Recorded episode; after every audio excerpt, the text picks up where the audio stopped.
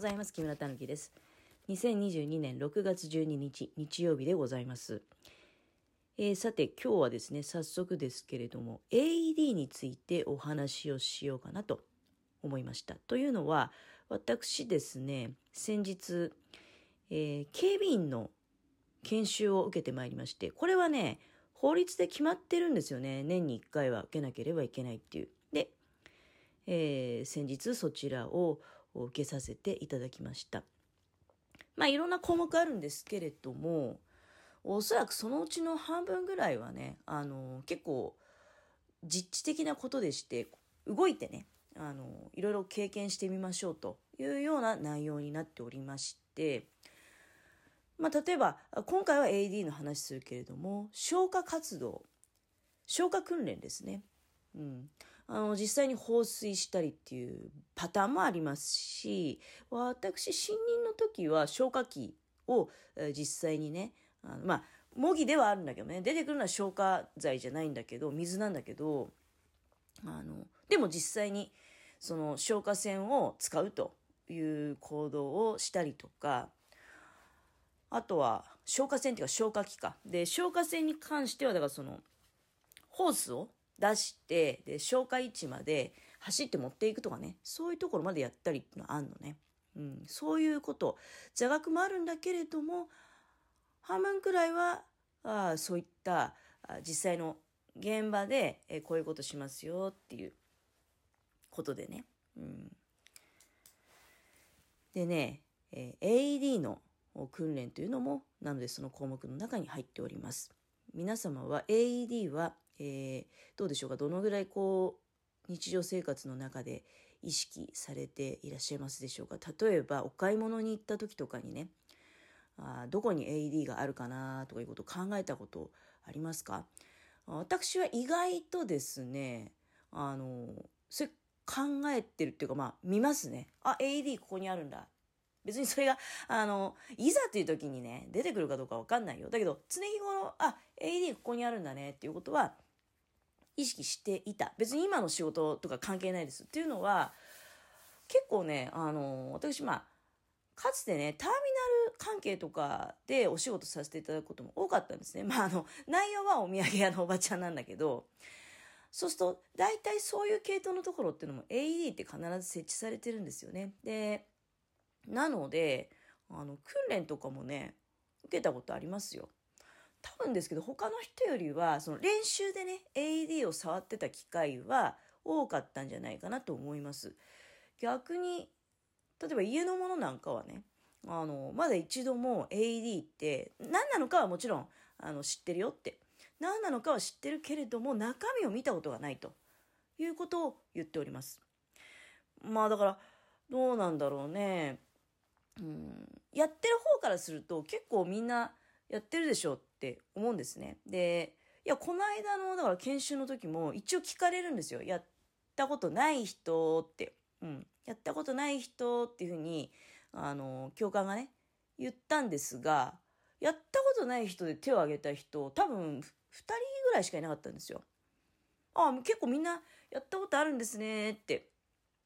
うん。でもこの後はちょっと問題なんだけどね。で、いざ、じゃあやりますっていう時に、まずは、じゃあやったことない人から優先にどうぞっていう風になるじゃないですか。で、やったことない人。もうあの、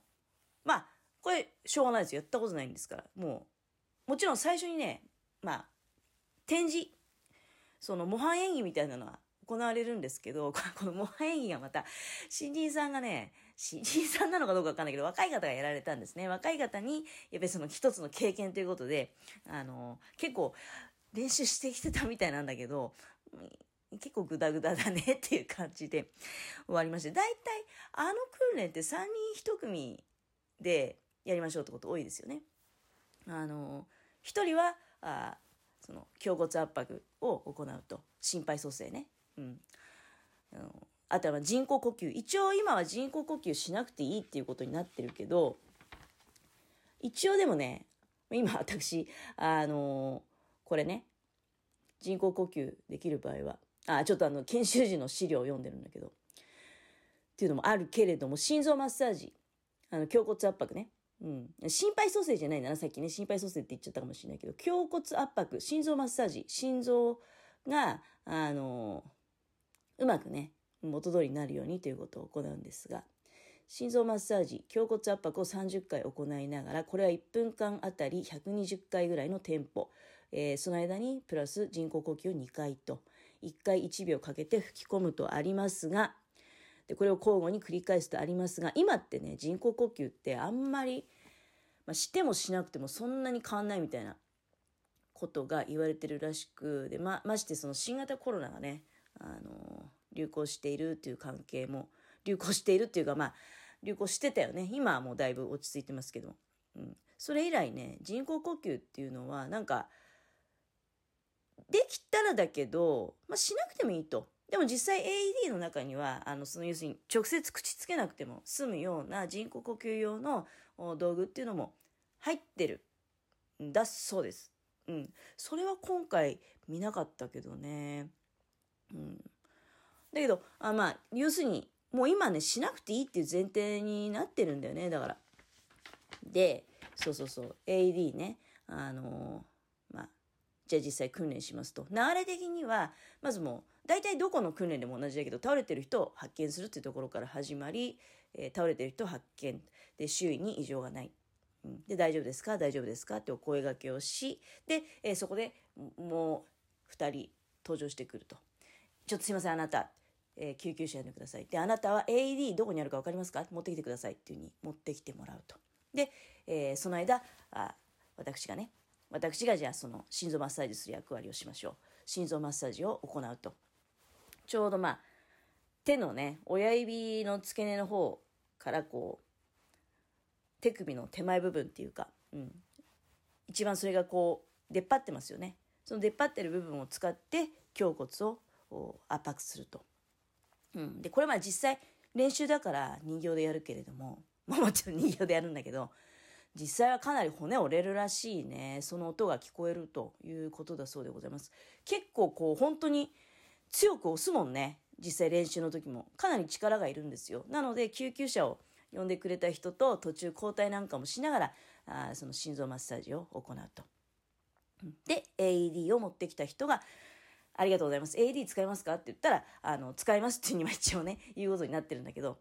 まあ、いろいろなパターンあると思いますけどね。AD 持ってきた人は AD 準備するっていう、大体そういう流れなので、まあ、その3人がくるくるっと、その、交代しつつ、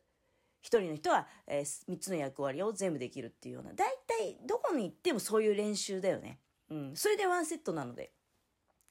で、えー、まあ、AD はあ右肩と左脇腹につけてくださいとか、それはもう全部、あの、AD、蓋開けた瞬間に機械の方がね、アナウンスしますので、で、必要かどうか、AD 必要かどうか判断しますって言って、必要があれば、あ必要がありますので充電開始しますみたいなことを言い、充電をし、で、えー、AED のボタン押せるようになったので、あの、体から離れてくださいと。で、えー、心臓マッサージしてた人が手を離して、で、他の人にも声をかけると。あの、AD スイッチをしますので離れてください。で、スイッチを押す。そして、えー、AD が作動する。うん、で、えー、完了しました。みたいな感じで、まあ、それでうまくいけばね、あのあとはまあ、心臓マッサージしながら、救急車到着するのを待つということですよね。えー、ちなみにですね、この間訓練で訓練でっていうかその研修の際にねあの結構ね AD の訓練は時間取られてましたね、えー、新潟市内に関して令和2年度119番通報から救急車が来るまでの平均時間は9.2分だそうでございます。この間に何もしないで、ただ救急車が来るのを待っているか、あもしくは AED が近くにないかどうかっていうのを探し、AED を使っって一時救命処置をするかどうか、えー、これでですねあのかなり後々の生存率に変化があるそうでございます。その倒れてる人の、まあ、心臓がどういう感じかってことなんだよね。うん。意識がなかったりとか、呼吸がなかったりとかいう中で、えー、本当に AED が必要かどうかっていうのは AED が判断してくれるんですね。なので、とりあえず AED を持ってくるっていうのは結構、まあ、大事なことなのかなっていうのを、あのー、まあ、改めてね、認識することができました。AED が使えないパターンっていうのはですね、心静止、心停止の時は、あの、例えばちょっと痙攣しちゃってるとかね、心臓が。本来の動きじゃない動きをしてるっていうのを元通りにするために AED っていうのを使うわけだけれども、完全に止まっちゃってる時っていうのは、もう意味がないんだそうでございます。それ、今までの訓練の時聞かなかったね。結構もう AED がポンって置いてあってで、いきなり AED 使ってみましょうみたいなパターンが多かったんで、今回はまあ一応座学でね、あの、その応急手当の仕方みたいなので一通り聞きました。でもあくまでも我々ができることっていうのはまあ、専門的な器具とか薬は使うことはないわけですから、もう心肺蘇生を行いたいということで、えーその心肺蘇生できるかどうかっていうことを含めて AED にあの持ってきてやるということですね。うん ちょっとうまくやってるかどうかわかんないけど、AED の訓練がああるよってなったら積極的にやっぱりね、あの、一度は受けた方がいいんじゃないかなって思います。それと、あの、結構会社とかでやるときにね、大勢で集まって、えー、こうみんなで見学しながらってなると代表者でやりましょうってこともあるのよね。で、そうするとね、まあ、今回なんかもうほとんどやったことがある人っていうことなんだけど、実はやったことないのに手を挙げてない人とかも多分いたりするんじゃないかなと思うのね。そして、いざ始まってみると、あの、照れちゃったりして、なかなかね、進まなかったりということがございます。で、まあもちろんやり方がパニックっちゃって人前に出て分からなくなっちゃうってこともあると思うんだけれども、これね、あの、すごく大事な人助けの訓練なので、全然照れる必要もないし、やったことないってことを隠す必要もないですし、変な小芝居とかね、照れ隠しでやっちゃう人もいたんですけど、それはね、やらない方がいいと思いますね。大真面目にやった方がいいと思います。